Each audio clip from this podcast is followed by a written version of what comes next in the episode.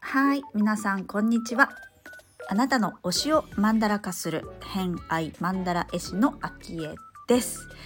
この番組は星読みを交えながらゲストの好きなものを語っていただく番組となっております。今回のゲストは新しい方ですね、えー、前のみゆみゆさんからのご紹介でダビコさんお招きしております。今回お話しいただいたのはですね暮らしの中の発酵を取り入れることだったりとか、えー、まあ、自然と一体化する時間を持つこと体感を通して本質を見る知ることこだわりのあるものに触れることなんかをお話しいただいているんですがあと先生術のねユージさんにセッションしてもらったみたいな話も出てきますのでその辺も楽しみにしていただければと思います。ホロスコープご紹介します。月星座が魚座金星星座がサソリ座さんです。星読みが好きな人はこの星座も背景にお聞きくださると楽しめるかもしれません。それではお聞きください。どうぞ。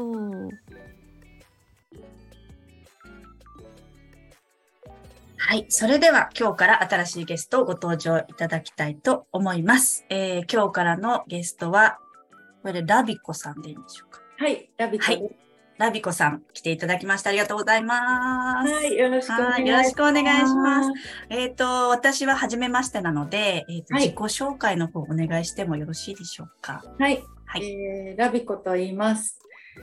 えっ、ー、と、今は兵庫県に住んでまして、神戸と、えっと、淡路島の2拠点生活をしています。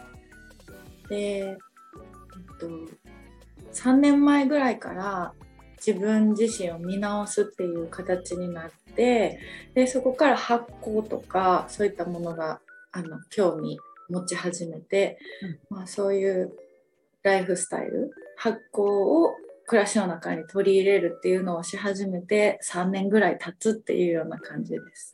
あもうじゃあその見直してから発酵にはい。結構その前からやってたんですか？ググッといったのが3年前。もう全くそれまでは何の興味もなくて。へえ 何の興味もないなかった。はい。急にじゃあギュッとスイッチが入ったんですね。そうですね。えー、ちょっとじゃあその辺のお話からしていきたいと思うんですけれども、うんうんうん、あのー、今自己紹介していただいた中で、はい、神戸と淡路島の2拠点生活されてるっていうことで、はい、どっちにもお家がある感じあのお住まいがあるそうですね。とても両方。はいなるほど。持っています。淡路島、私ちっちゃい頃毎年淡路島行ってたんですよ。あ、そうなんですね。そう、あのー、親戚のおばあちゃん家があって、はい。で、毎年大阪に遊びに行って、そのまま淡路島に連れて行ってもらって、1, 1ヶ月ぐらい住んでた、住んでたっていうか、うんうんうん、そうそうそう、すごい平屋で、白屋のおばあちゃん家に毎年行ってたから、淡路島って聞くとな懐かしさを覚えます。うん、いいです、いいとこですよね。うんそう。で、その、えー、発酵の話、あの、ラビーコさんのインスタグラムを見ると、発酵のことが結構書いてあって、はい、えっ、ー、と、最新のを見てたら、お味噌のことだとか、はい。もあるし、えっ、ー、と、入浴剤じゃなくて、なんていうの？発酵の、発酵させたものを、まあ、お風呂にも入れるっていう感じです。うんうんうんうん。うんうん、まあ、そういったものに、こういろいろ取り入れ始めたのが3年前で、その全然興味なかったのに、急にスイッチシフトしていたっていうのは何かきっかけがあったんですか？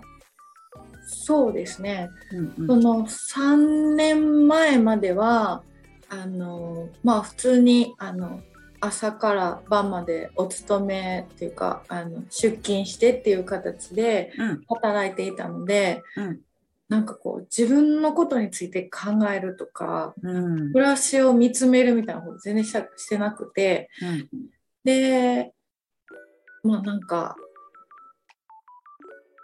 うんうん、母が病気になったりとか、まあ、うん。うん自分も、まあ、そう体調に来たりとか、まあ、うんいろんなことが本当になんか全部ああいう時って重なりますよね。でなんかこう見つめ直すことになりうんでそこで出会った人がいてうんでその人の影響で、まあ、そのライフスタイルとか自分の在り方とかを見直していってその一つの中にあの発行があったっていう感じです。へえその出会った方っていうのが発行のことをしていた人。うんうんうん、そうですね。3年前って言ったらちょうどコロナ前ぐらいそうです。コロナの1年前ですね。ああ2018、19とか。はい。2019あたりです、ね。19あたりだ。はい。へえ。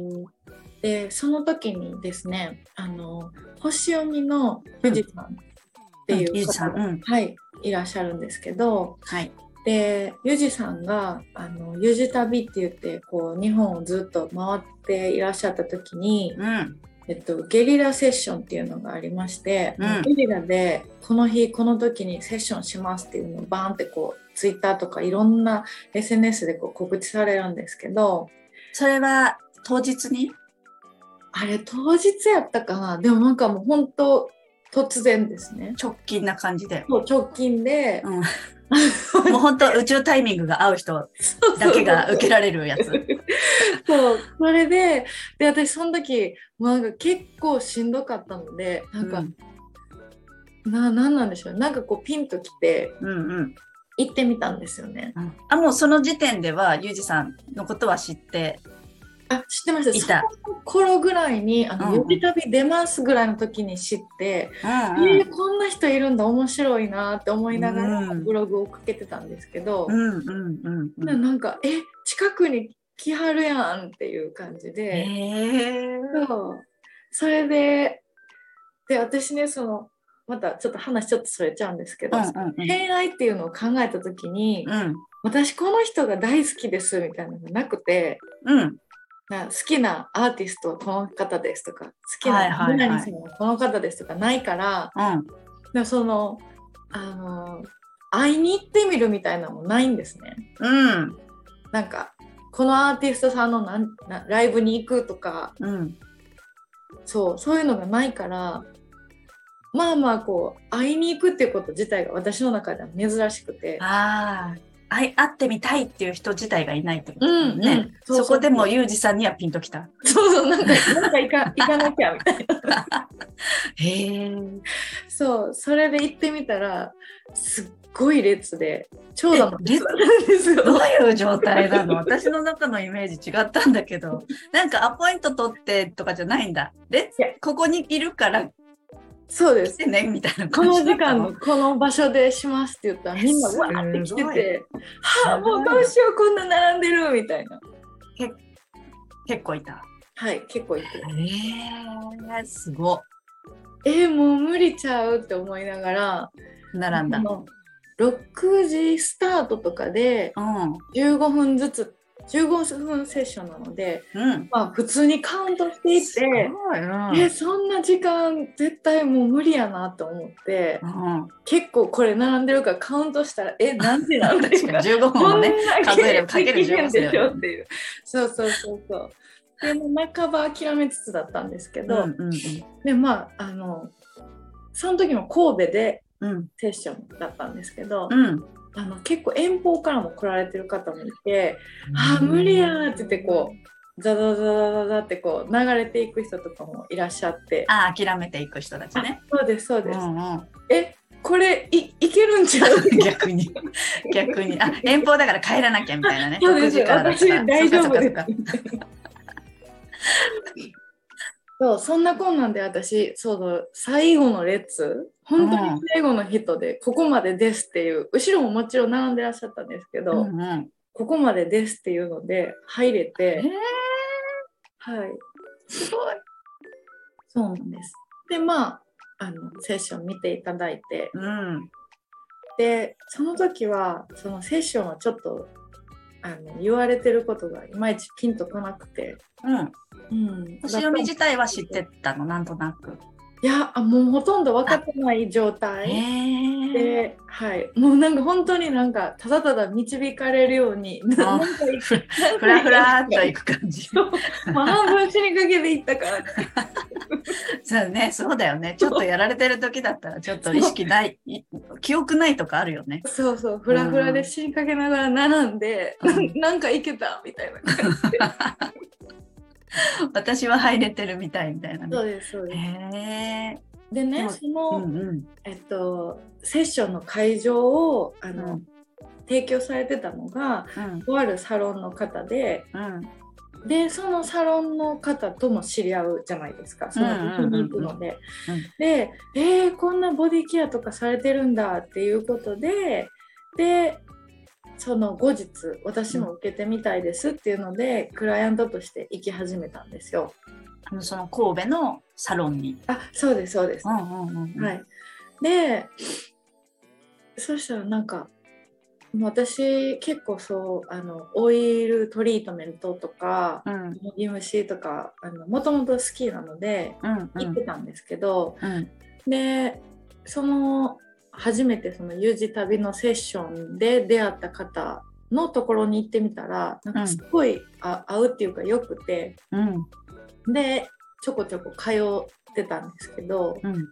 でそこからまあその方ともご縁を感じてうん。でこうボディケアとか、まあ、あのスチームバステントって言ってあの蒸気浴うん。蒸気を浴びるっていうのもさせてもらったりとかしていく中でそう発酵にも足を踏み入れてそこでね。そうですそこなんそこでうんうん。そそれまではたただの死にかけの人でしたから。え、そこのサロンは普通にそういう蒸気浴とか、うん。そういうもう体のメンテナンスだけだったの。それとも、こう結構、こう、なんて言うんでしょう、カウンセリングをするみたいなこともする。いやいやもう本当にボディケア。はい。そのボディケアの人が発酵のことをしていた。うんてこと？そうですそうです。じゃあその人に、その人と出会ったことによって、徐々に徐々に、はい。それとももうなんかそこでこう教えてもらうみたいなことになった？そうですね。もうその時になんか沼にはまった。ああ、もうずっぽりいったんだ。さすがのサソリ座。すごいすっぽね。りって。へー。うん。どんな感じで行ったんですか？こう、なんかこう、パッケージングであるの？それとももうその人から伝授されるみたいな感じ？あパッケージ最初はパッケージで、うん。はい講座みたいな。はいはい、うんうん。そうですね。でまあ最初はもう本当にしとにかく死にかけから始まってるめっちゃ死にかけてたんです。はい。もうとにかく死にかけてたので自分を取り戻すっていうので、うボディケアも頭も心も体もバラバラだったかあ。ら、うんうんうんもう3つをとにかく蘇るうん。ところまでいけてなくてととにかくちょっとずつつなぎ合わせるみたいな作業をしていて、うんうんうん。はい、でその方もあの淡路島とうん淡路島にさらに離島があるんですけど沼島って書いて沼島って呼ぶんですけどね。はい、でそこであの生活されていてそこがメインの拠点だったんですよ。であそこにはサロンもあるけど、そっちがメインだった。そうですそうです、へーまあ、なかなかその離島までは来れないじゃないですか皆さんうんうんうんう。なんので、まあ、あの神戸の方にもサロン拠点も持たれてたっていう感じなんですね。うーんはい、えー、すごい気になるよね。その離島まで、まあ、神戸自体から淡路島はどれくらいの距離なんですか？えーっとね淡路島の北の方だったらその入り口橋を渡って、あの明石海峡大橋渡ってすぐぐらいだったら4 4 5 0分ぐらいでは行けますへえ、車で。はい、近い。でまあそこからずーっと北真ん中南っていう風に下っていくと、まあうんそこから淡路島内だけでも1時間とかかかるので結構かかるんですよね。でそこからまたあの鳴門の方入って徳島に入っていくんですけど、うんうんうんうん。はい、その離島もそこから、離島だから船で行くってこと？あそうですね。ね。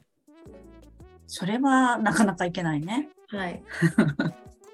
へえ。その人は、じゃあ今もその人と何かしらこう関わって、同じように淡路島と神戸って一緒だから、うん今も何かこうつながりがある感じ。そうですね。今もつながりある中で、はい、活動してます。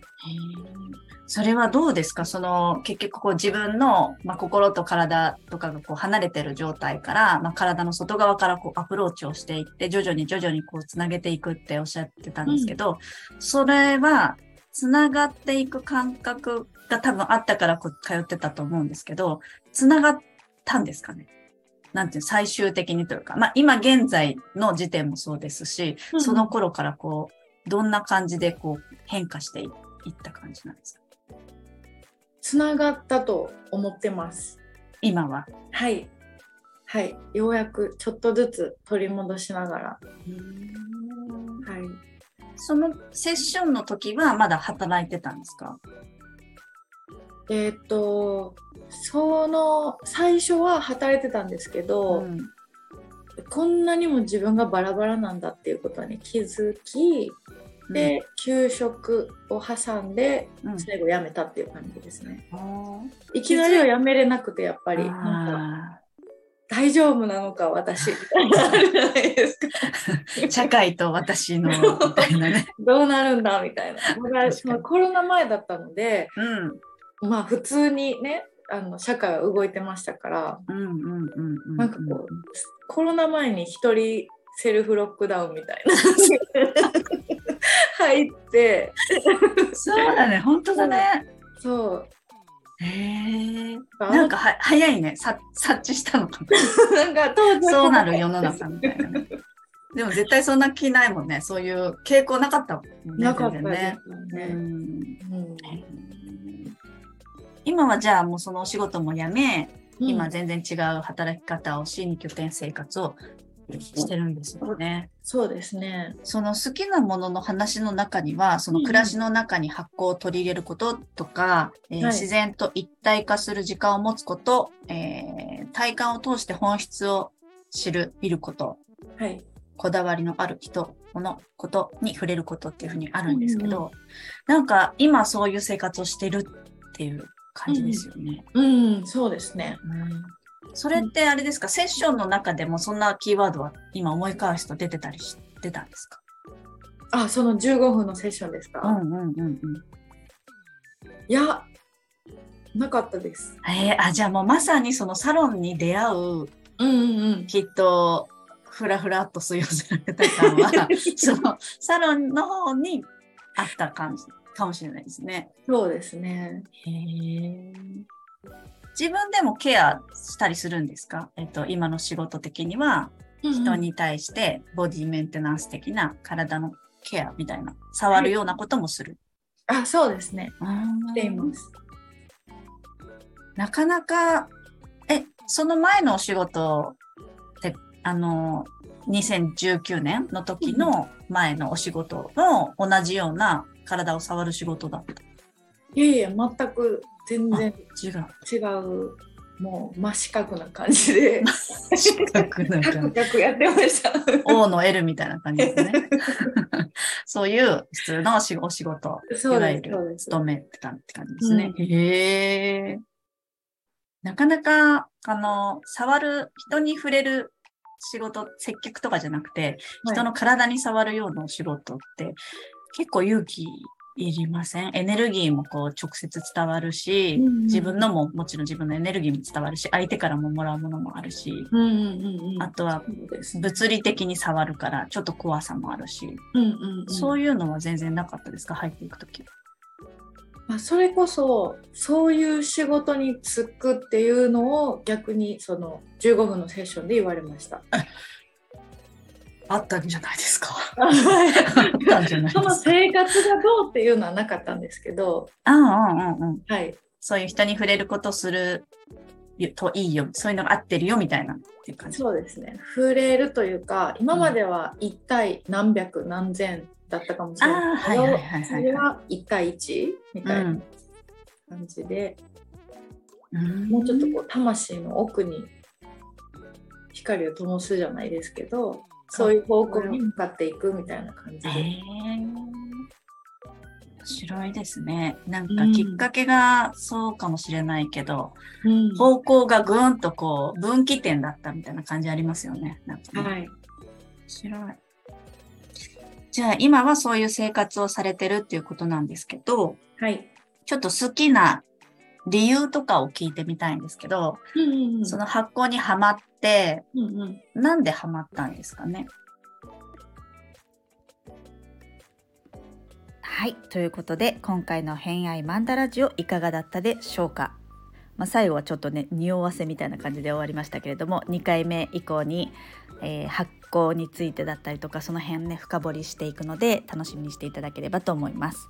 まあ、今回のお話で、まあ、私の中でのこうピークはですねゆうじさん、まあ、ゆうじさん私大好きなんでえー、ゆじ旅の時にセッションしてもらったっていう話聞いた時、えーと、こう録音する前に雑談ちょっとしてたんですけど「えー!」とか言ってもうかなりテンション上がってたんですけどこう、ね、録音のこの収録の中では「へえ」みたいな感じで聞いてましたけど実はめっちゃ興奮してるっていうね。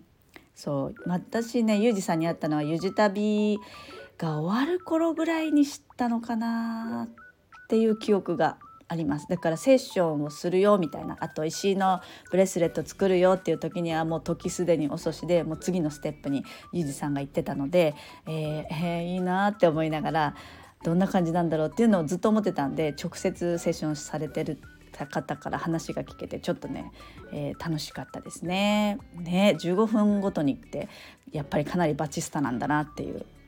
うん、ぜひやってもらいたいなってやってもらいたかったなってすごく思って聞いておりました、うん、でもねそのセッションとか星読みってあの自己診断とかもそうかもしれないですけどこう渦中にある間に聞いたことって意外とやっぱり忘れてたり、まあ、その時々によって星読みって拾うものが違ったり自分でね受け取るものが違ったりするのであの答え合わせ的にあの時そういえばああ言ってたな本当にそうなってるなみたいな答え合わせをするっていうことが結構あると思うんですよ。でそうするとあやっぱりってなると自信あの自分のね自信にもつながったりとかあこっちで合ってるんだなっていう風な答え合わせが後からできるのも星読みのいいとこなんじゃないかなってすごく思っているところですね。うん、やっぱりどっちかっていうとこうセッションをしたその会場であるサロンでの出会いっていうのがすごくラビコさんの人生を変えたんじゃないかなと思うんですけれどもこの自分を取り戻すために体から入るとか、えー、体をつなぎ合わせるとかっていう表現ありましたけどすごくうん言葉選びがすごいいいですよねラビコさんって。私はそれをねさ後でまた言ってたんですけど言葉選びとかリズムが好きだなって話はねそうその辺もちょっと2回3回と楽しんでもらえるところじゃないかなと思っています。あとは次回以降から多分このねサソリが強いんですよサソリ身の強さだったり魚座感とかだったりっていうのが結構出てくるのでその辺もねあの聞いてもらえると嬉しいです。はい、ということで、えー、本日もお聴きくださりありがとうございました。今日も良い一日をお過ごしください。偏愛マンダラ絵師の秋江でした。ではまた。